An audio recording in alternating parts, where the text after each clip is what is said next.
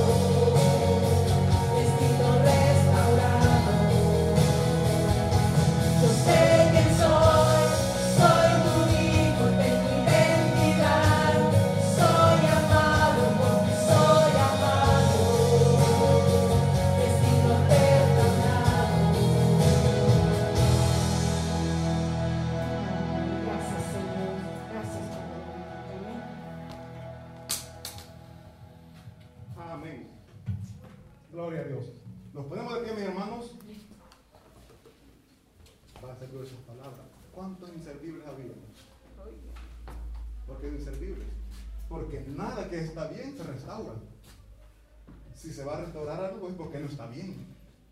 Y Cristo Jesús nos ha restaurado a través de la sangre preciosa que derramó en la cruz del Calvario. ¿Cuánto lo creemos? Amén. Amén. Así puesto en pie les pido que abramos nuestras Biblias en el libro de Segunda de Samuel. Segunda de Samuel capítulo 6. Vamos a comenzar leyendo el versículo 5.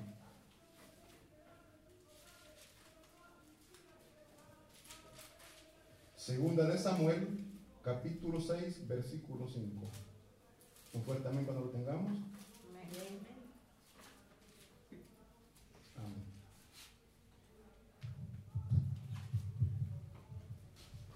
Amén. Leemos la palabra de Dios en el nombre del Padre, del Hijo y del Espíritu Santo. Dice así. Capítulo 6, versículo, permítanme. 6, 5, aquí está.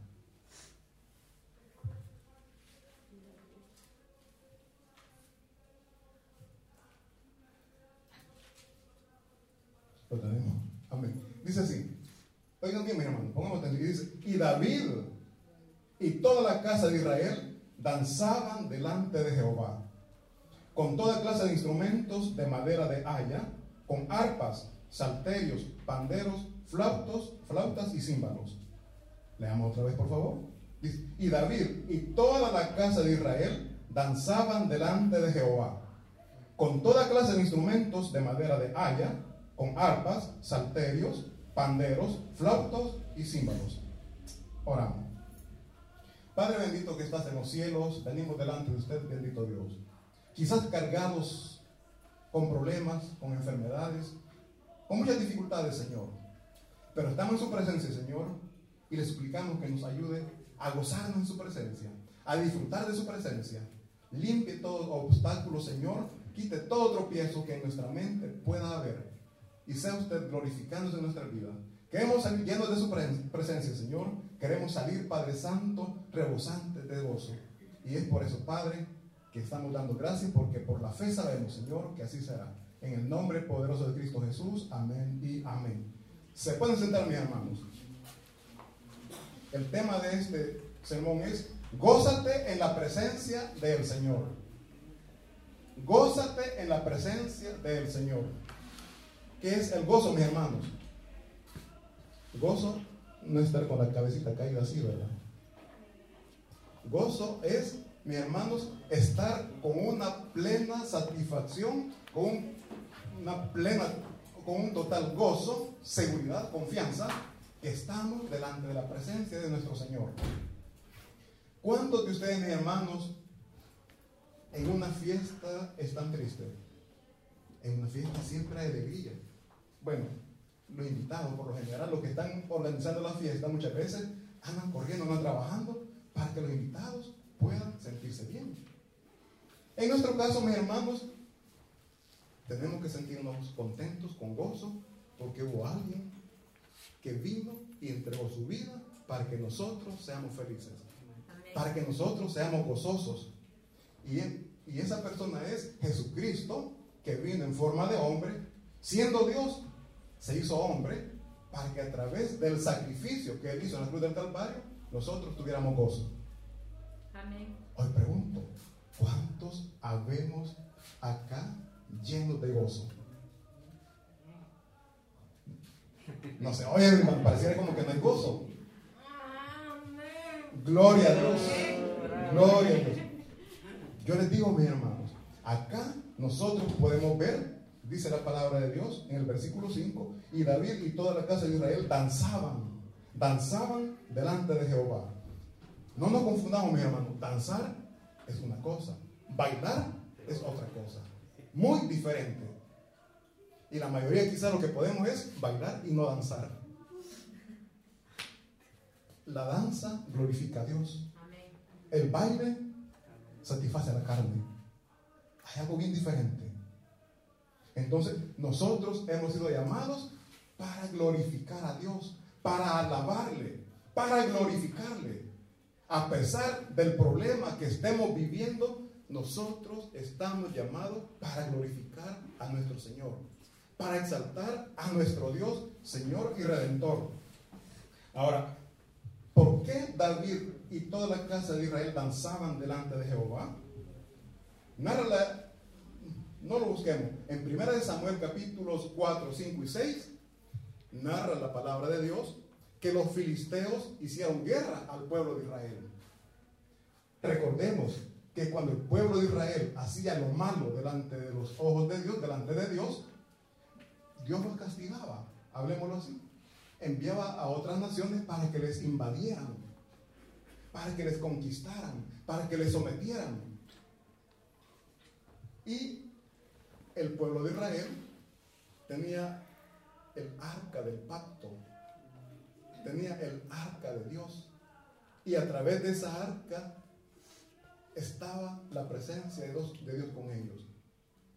Entonces, dice aquí la palabra de Dios que el pueblo de Israel perdió esta batalla contra los filisteos.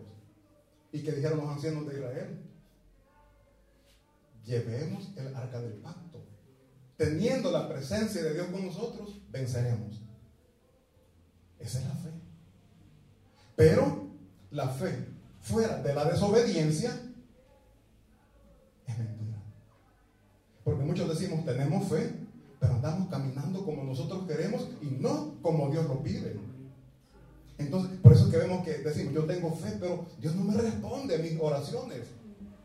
Es porque andamos caminando lejos de la voluntad de Dios. Y esto estaba sucediendo con el pueblo de Israel. Llevaron el arca del pacto porque tenían fe que allí estaba la presencia de Dios. Pero el pecado es castigado. El pecado es castigado. Y aquí el pueblo de Israel estaba siendo sometido bajo el poder de los filisteos. Vienen ellos, llevan el arca del pacto.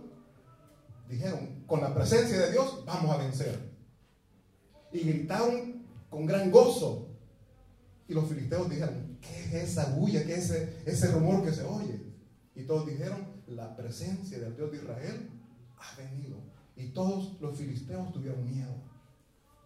Pero hubo alguien que dijo, peleemos. No nos sometamos a los israelitas, peleemos, peleemos, combatamos. Fueron, hicieron otra guerra. ¿Y qué creen que sucedió? Israel volvió a perder la guerra. Y en ese acto, en esa guerra, es que mueren los hijos de Elí. Dos hijos que vemos, la palabra de Dios dice que eran, eran sacerdotes, hijos de Elí, pero andaban lejos de lo que Dios estaba pidiendo que hicieran. Y en esa misma guerra mueren estos hijos de Elí. Y, para colmo, los filisteos agarran el arca del pacto, se la llevan a sus lugares.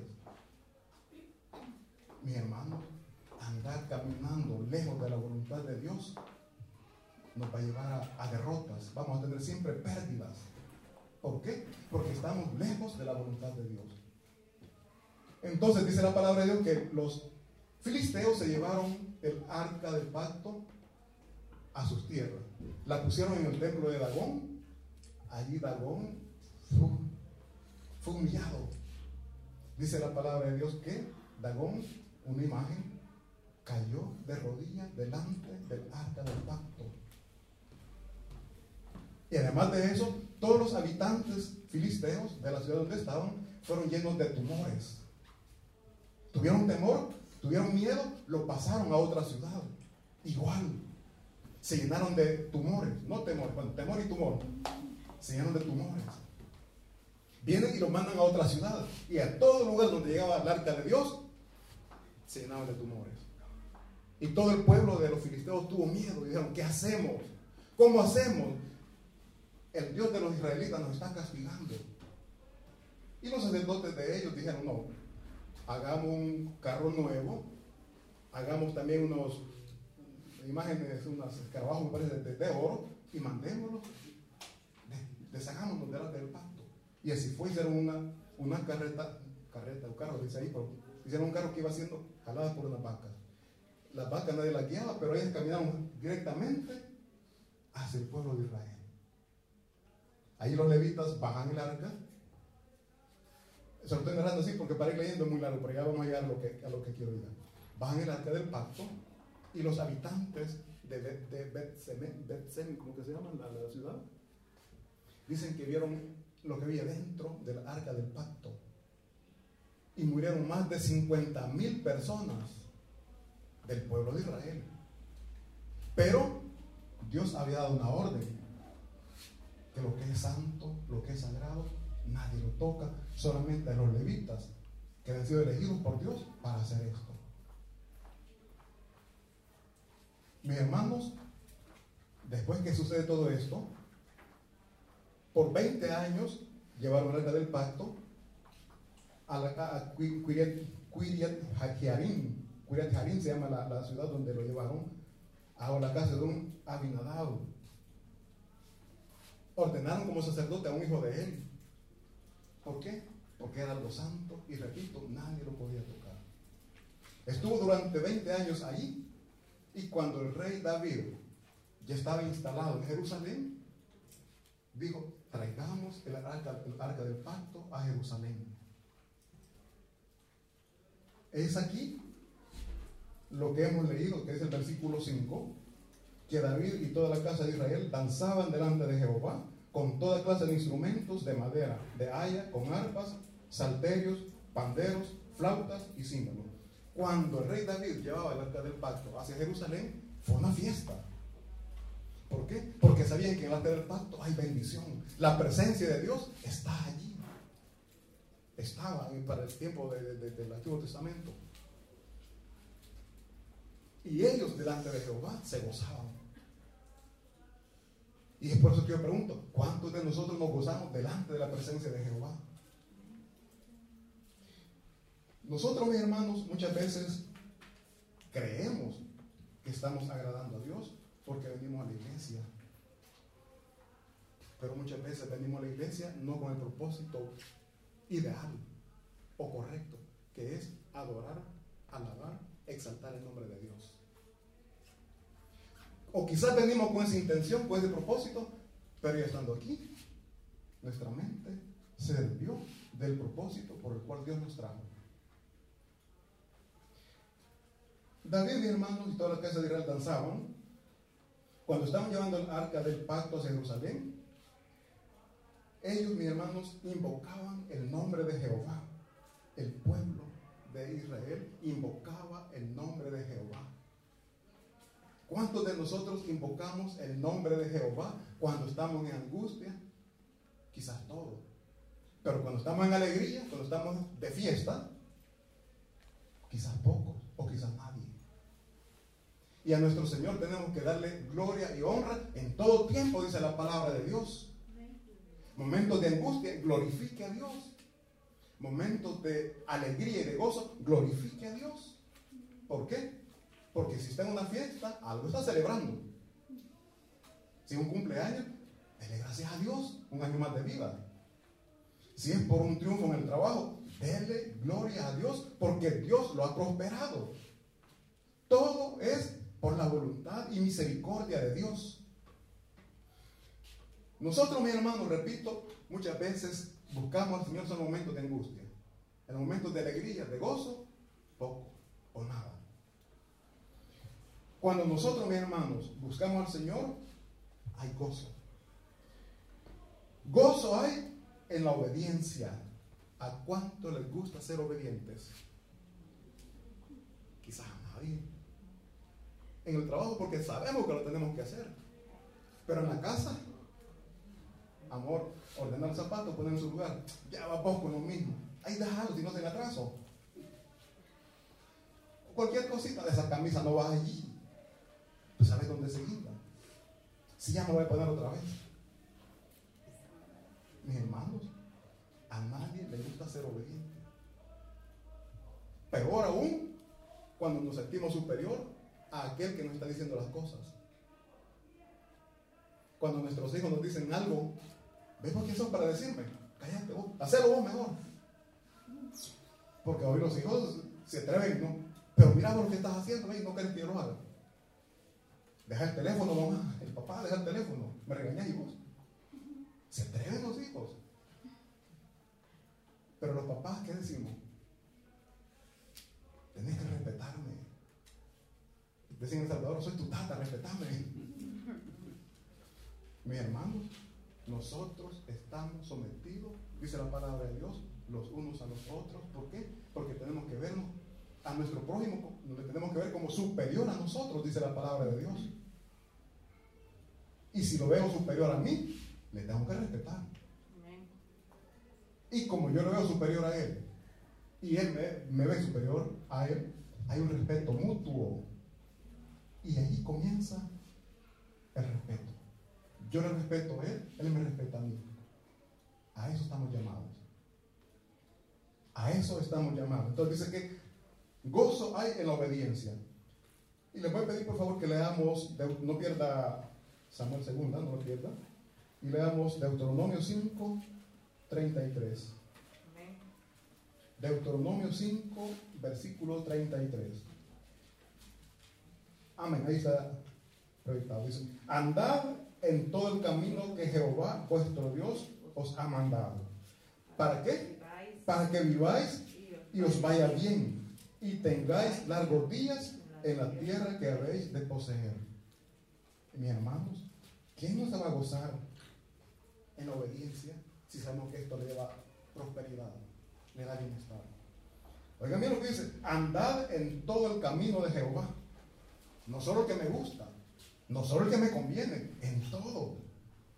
Y hay muchas cosas de la palabra de Dios que no nos gustan. Pero dice en todo. ¿A cuánto les gusta o se dejan humillar? Quizás nadie. Y Jesucristo, y siempre lo he dicho, Jesucristo vino a enseñar humildad. Él se humilló, siendo Dios se humilló. Y nos enseñó a que nos humillemos. ¿De qué manera nos enseñó? Cuando Él dice que humildemente le lavó los pies a sus discípulos. Eso es lo peor que podía haber. Y quizás aún hoy en este tiempo a nadie le gustaría lavarle los pies a alguien. Y Jesucristo, siendo Dios, lo hizo. ¿Por qué? Porque vino a enseñar humildad. Pero a nosotros no nos gusta. Pero decimos, Señor, derrama bendiciones. Sí, hijo, pero también escucha mi palabra. Obedecer lo que te estoy diciendo. Quédate callado cuando te gritan, cuando te humillan, no digas nada. Jesucristo siendo Dios, dice la palabra que enmudeció, no dijo nada. ¿Por qué? Porque él se gozaba de la obediencia a Dios Padre. Se humilló obedeciendo a Dios Padre. Se sometió, aunque él en su humanidad dijo, Padre, es imposible que pase esta copa. Pero al final, ¿qué dijo? Pero que no sea mi voluntad, sino la tuya. Obediencia. ¿Y nosotros? La obediencia, mis hermanos, produce, decíamos, prosperidad, produce gozo, del gozo que estamos hablando delante de Dios. La obediencia produce gozo. Dice Gálatas 5:22, Gálatas 5:22 dice, mas el fruto del Espíritu es amor, gozo, paz, paciencia, benignidad, bondad, fe. Esto produce el gozo. Los frutos del Espíritu. Dice la palabra de Dios que por el fruto nos conocerán si somos o no somos hijos de Dios. Muchos gritamos, soy cristiano, soy evangélico, y decían, buscamos la Biblia más grande para que nos vean y la levantamos. Pero ¿cómo nos comportamos, mis hermanos, en la calle cuando dejamos la, Biblia en casa?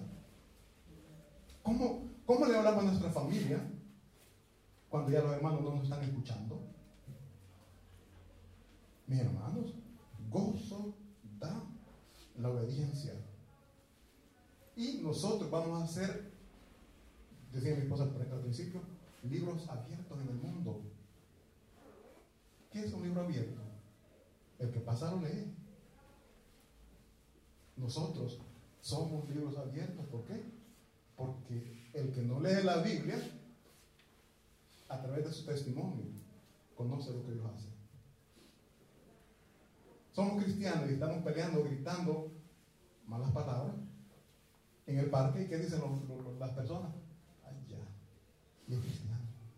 Libro abierto. Pero la palabra de Dios, ¿a qué nos manda? A ser obedientes. Y la obediencia, perdón. Y la obediencia, sabemos que da. La obediencia produce paz, confianza y seguridad. Cuando un hijo, mi hermano, es obediente, anda tranquilo. Tiene paz en su corazón. Está seguro que los papás no le van a hacer nada, no lo van a castigar. ¿Por qué? Porque ha sido obediente. Pero cuando no es obediente y sabe que ya es la hora que va a llegar el papá o la mamá, ¿cómo anda? Ay, preocupado, angustiado. Y quizás corriendo, haciendo a medio las cosas que le han recomendado que haga.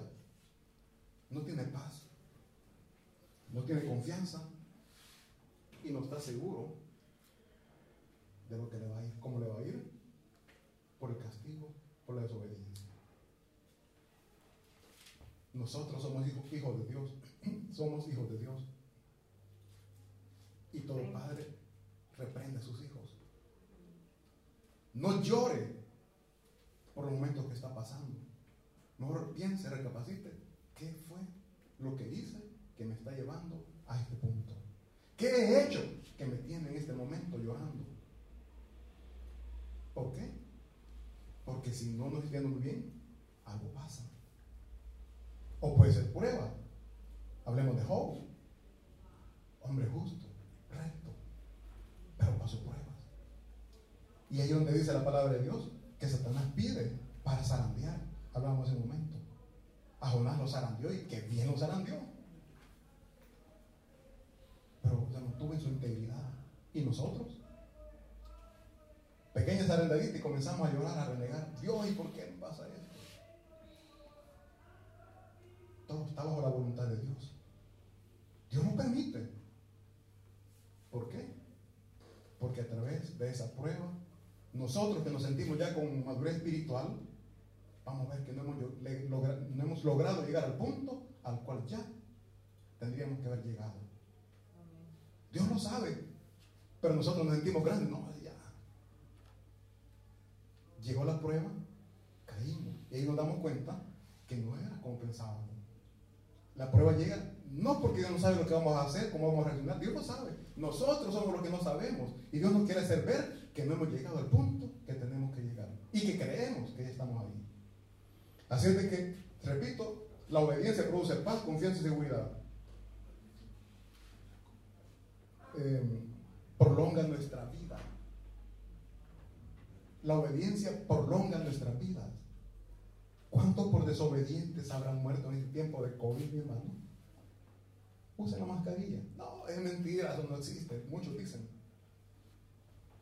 ¿Qué les pasó? Son los que han muerto. ¿Por qué? Porque no siguieron las medidas. No siguieron, no obedecieron las indicaciones. Espiritualmente es igual. Dios ya nos dijo lo que no tenemos que hacer. Pero lo seguimos haciendo. ¿Qué esperamos? ¿Qué pretendemos sabiendo que estamos desobedeciendo a Dios? ¿Qué esperamos?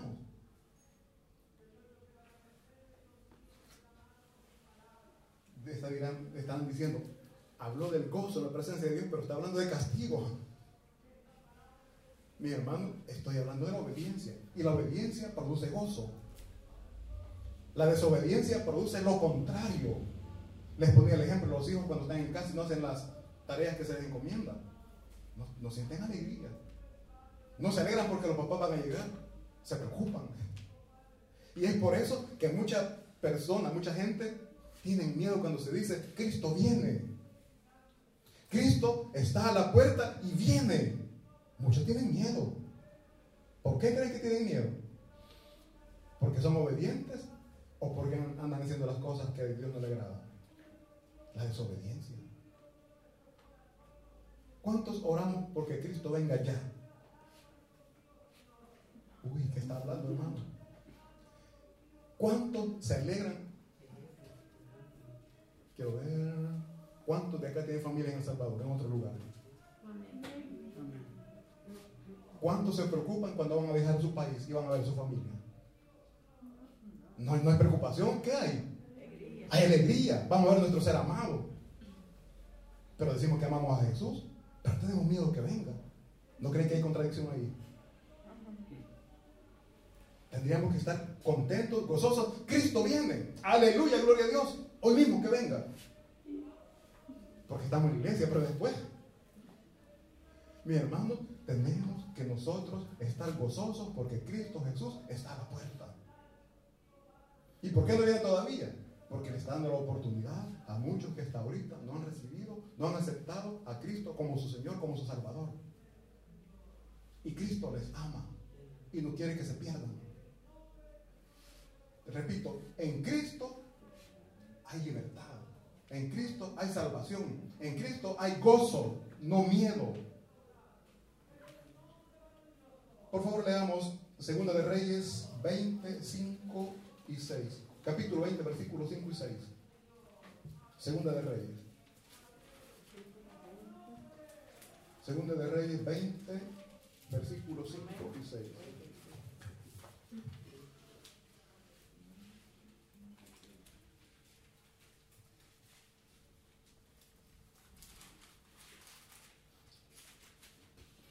Amén. ¿Lo tenemos? dice acá, vuelve y di a Ezequías, príncipe de mi pueblo. Así dice Jehová, el Dios de David, tu padre. Yo he oído tu oración y he visto tus lágrimas. He aquí que yo te sano. Al tercer día subirás a la casa de Jehová y añadiré a tus días, ¿cuántos años, mi hermano? Y te libraré a ti y a esta ciudad de manos del rey de Asiria. Y ampararé esta ciudad por amor a mí mismo y por amor a David, mi siervo. Antes de esto, acá, mi hermanos, antes de este texto bíblico, Jehová mandó al profeta para que le dijera a Ezequías que ordenara su casa. Cuando dice ordenar es que pusiera todo en orden, porque él iba a morir. Y él dice que se puso a llorar, quizás como la mayoría. El domingo pasado hablábamos de que la muerte no nos tendría que dar tristeza. ¿Por qué? Les acabo de decir, porque la muerte física nos lleva al encuentro con nuestro Padre Celestial, con nuestro ser amado. Tendría que haber gozo, pero nosotros en nuestra humanidad sentimos miedo. Ezequías no quería morir, se puso a llorar. Pero recordemos, veamos esta palabra que dice acá, que dijo, dijo Ezequías.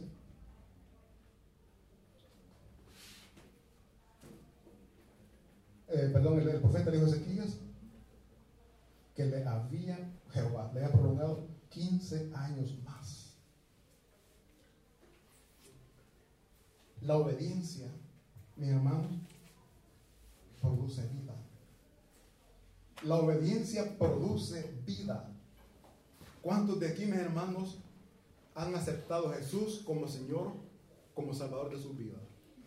Es un mandato que Cristo Jesús dejó a los discípulos que fueran y evangelizaran, para que todo aquel que escuchara y recibiera a Cristo tuviera salvación, tuviera perdón de pecados. Esa es obediencia. Ir. Obediencia porque Dios nos lo mandó. Obediencia es también aceptar a Cristo, no rechazar a Cristo. El que rechaza a Cristo no encuentra vida, encuentra muerte, destrucción, castigo, y eso es lo que Cristo vino a sufrir, a soportar, para que nosotros no pasáramos por esos momentos de angustia, momentos de dolor. Dice también mi hermanos, bueno, veamos para, para que veamos eh, lo que le dijo el, el apóstol, el profeta, perdón. Veamos el versículo 2. desde el 1 leamos mejor para llevar un orden. Dice, en aquellos días Ezequías cayó enfermo de muerte. Y vino a él el profeta Isaías, hijo de Amós, y le dijo, Jehová dice así, ordena tu casa, porque morirás. Mis hermanos, ¿cómo reaccionaríamos nosotros si alguien nos dice, prepara tu casa, ordena todo porque vas a morir? contentos porque vamos con Cristo? Quizás no. Tendría que ser así, pero quizás no. Y vean lo que dijo entonces en el versículo 2. Dice, entonces él volvió su rostro a la pared y oró a Jehová y dijo, te ruego, oh Jehová, te ruego que hagas memoria, oigan bien, te ruego que hagas memoria de que he andado delante de ti en verdad y con íntegro corazón. ¿Podríamos nosotros decir esto, mis hermanos? Podemos decir, Señor, acordaste de lo que he hecho. Un rayazo va a caer. Si le Señor, acordate de lo que he hecho. No podemos. Porque andamos en desobediencia. Mas aquí el profeta le dice, Señor, acuérdate.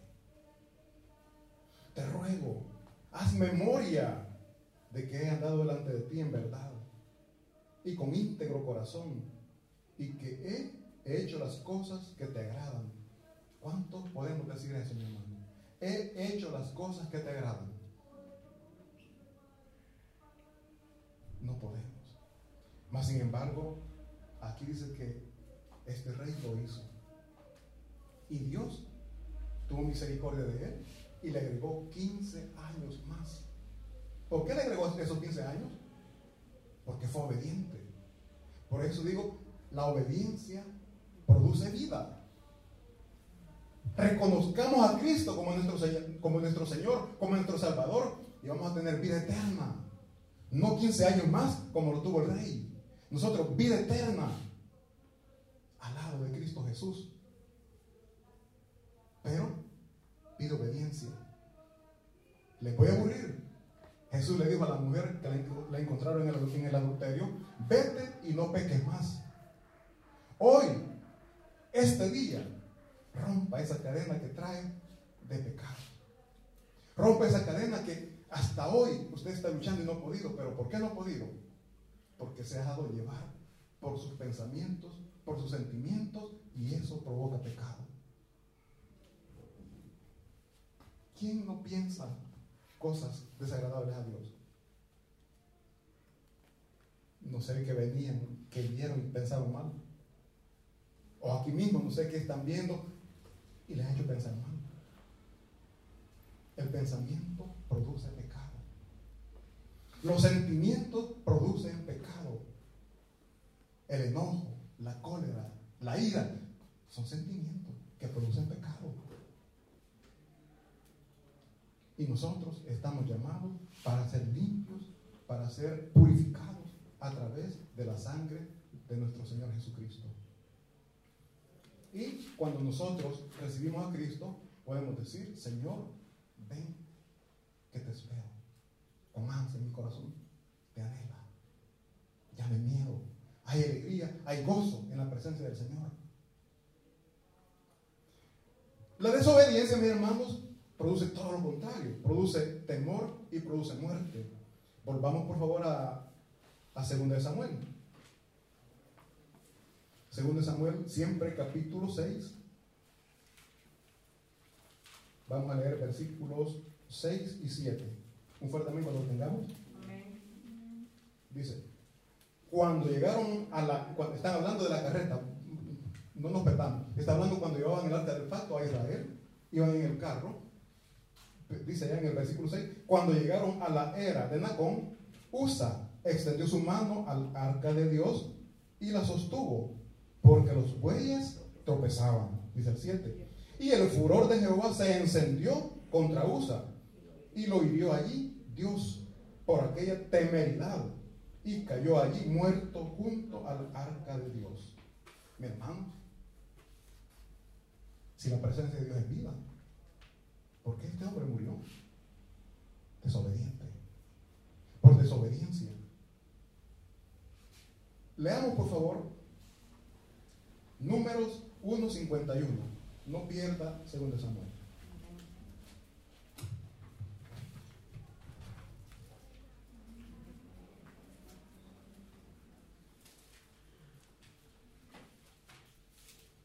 Números 1.51.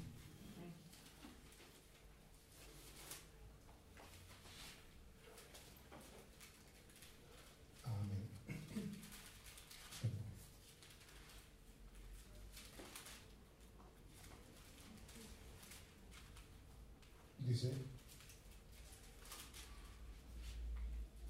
el 51 dice así.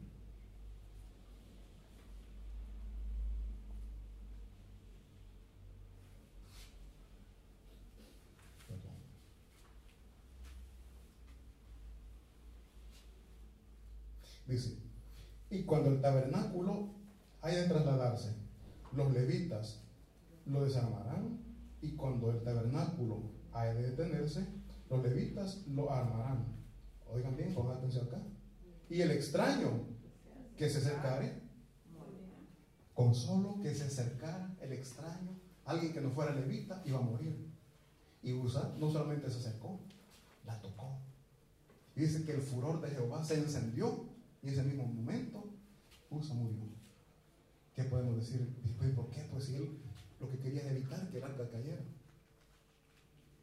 Leíamos, dice, por su temeridad, por miedoso murió.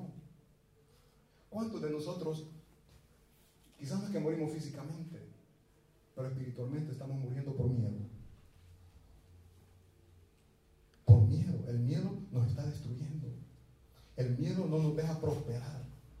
El miedo no nos deja llegar al punto, al punto al cual Dios nos quiere llevar. ¿Por qué? Por miedosos. Y eso a Dios le desagrada. ¿Por qué? Porque el miedo es lo contrario, es lo opuesto de fe. Sin fe es imposible agradar a Dios. Acá usa tuvo miedo, tuvo inseguridad. En la humanidad, o sea, dice que los bueyes tropezaban contra las piedras. Y él tuvo miedo que cayera. Él sabía perfectamente que no podía tocar el arca del pacto. Y lo hizo. Como nosotros también sabemos lo que no tenemos que hacer, pero lo hacemos. No es por ignorancia, es porque nos da la gana, así sencillamente. No es por ignorancia, mis hermanos, es porque nuestra humanidad nos domina. Nuestra humanidad prevalece. Entonces dice que el, furor de Jehová cayó sobre, sobre, sobre Usa y el momento murió. Leamos también por favor Deuteronomios 17, 18, 20. El rey David, esto lo tenía que haber sabido también. Deuteronomio 18, 20. 17, perdón, 17 del 18 al 20. Capítulo 17 del 18 al 20.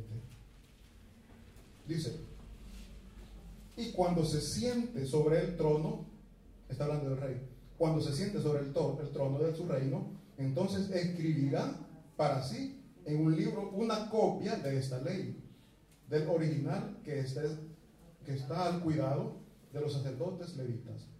Y lo tendrá consigo y leerá en él todos los días de su vida, para que aprenda a temer a Jehová, su Dios, para guardar todas las palabras de esta ley y estos estatutos, para ponerlos por obra.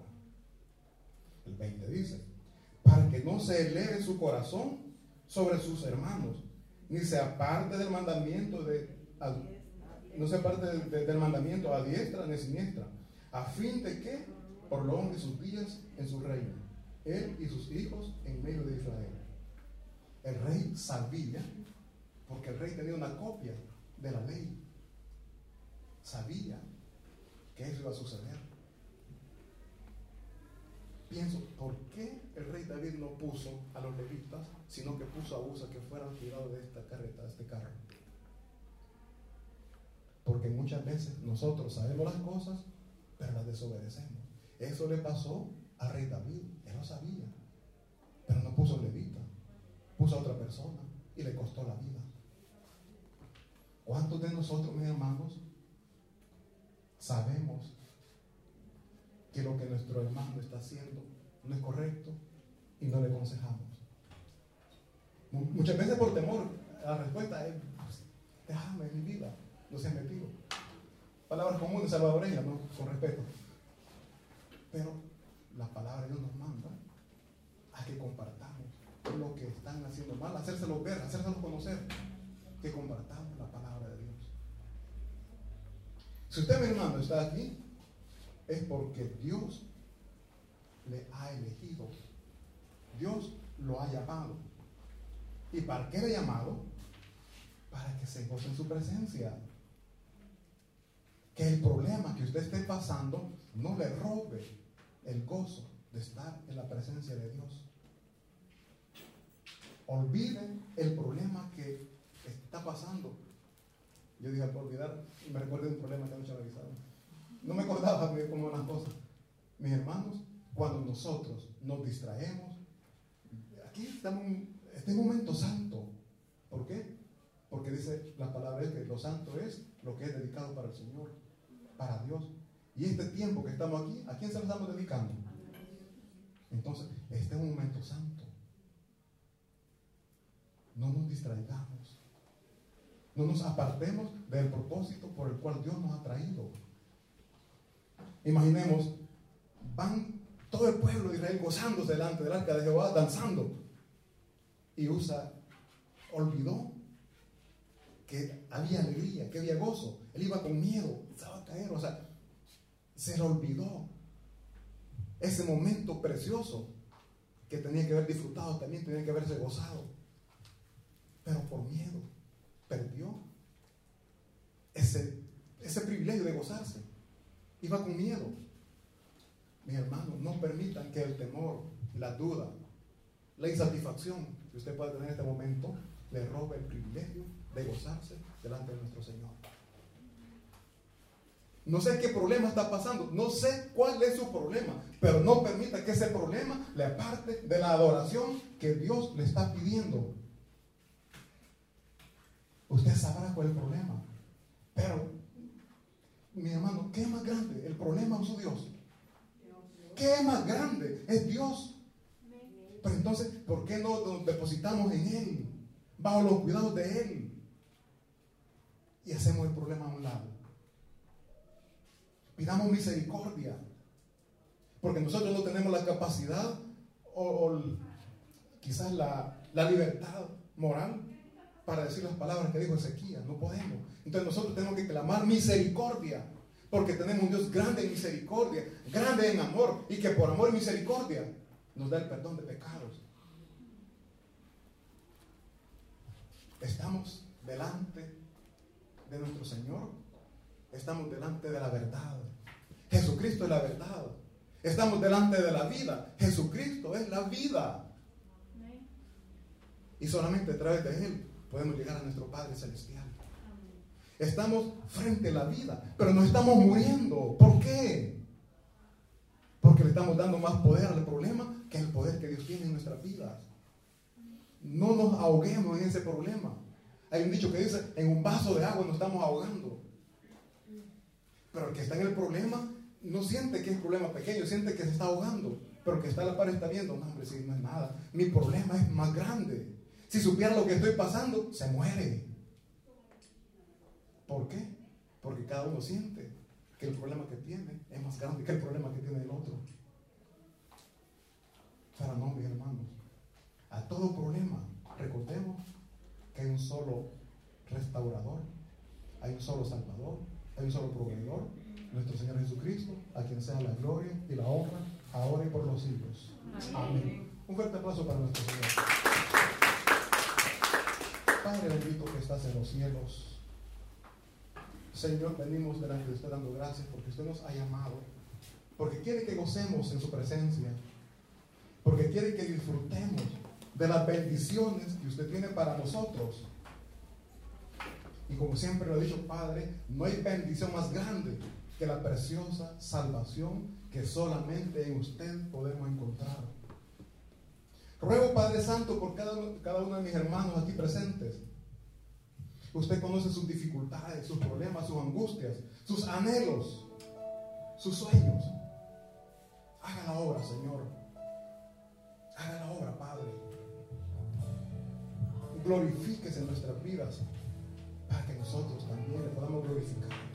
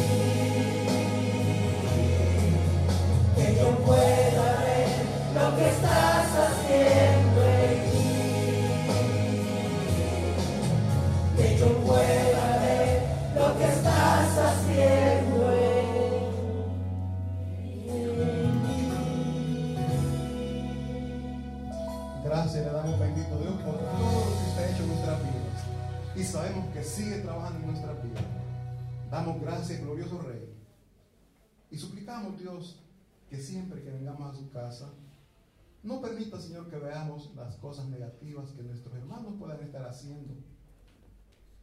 Porque estamos aquí, Señor, porque queremos ser restaurados por usted, por su poder y por su gracia. Ayúdenos, Señor, a interceder los unos por los otros. Y que, eso, que sea su Santo Espíritu, Dios mío, regalándonos esa madurez que usted pide en nosotros. Permítanos, Padre, dar esos frutos, frutos de arrepentimiento, frutos del Espíritu Santo. Y que así, Señor, usted se pueda gozar de nosotros y nosotros nos podamos gozar en su presencia. Gracias damos por todo. En el nombre poderoso de Cristo Jesús. Amén y amén. Un fuerte aplauso para nuestro Señor La invitación queda hecha para este día a las 4 de la tarde. Dios me les bendiga.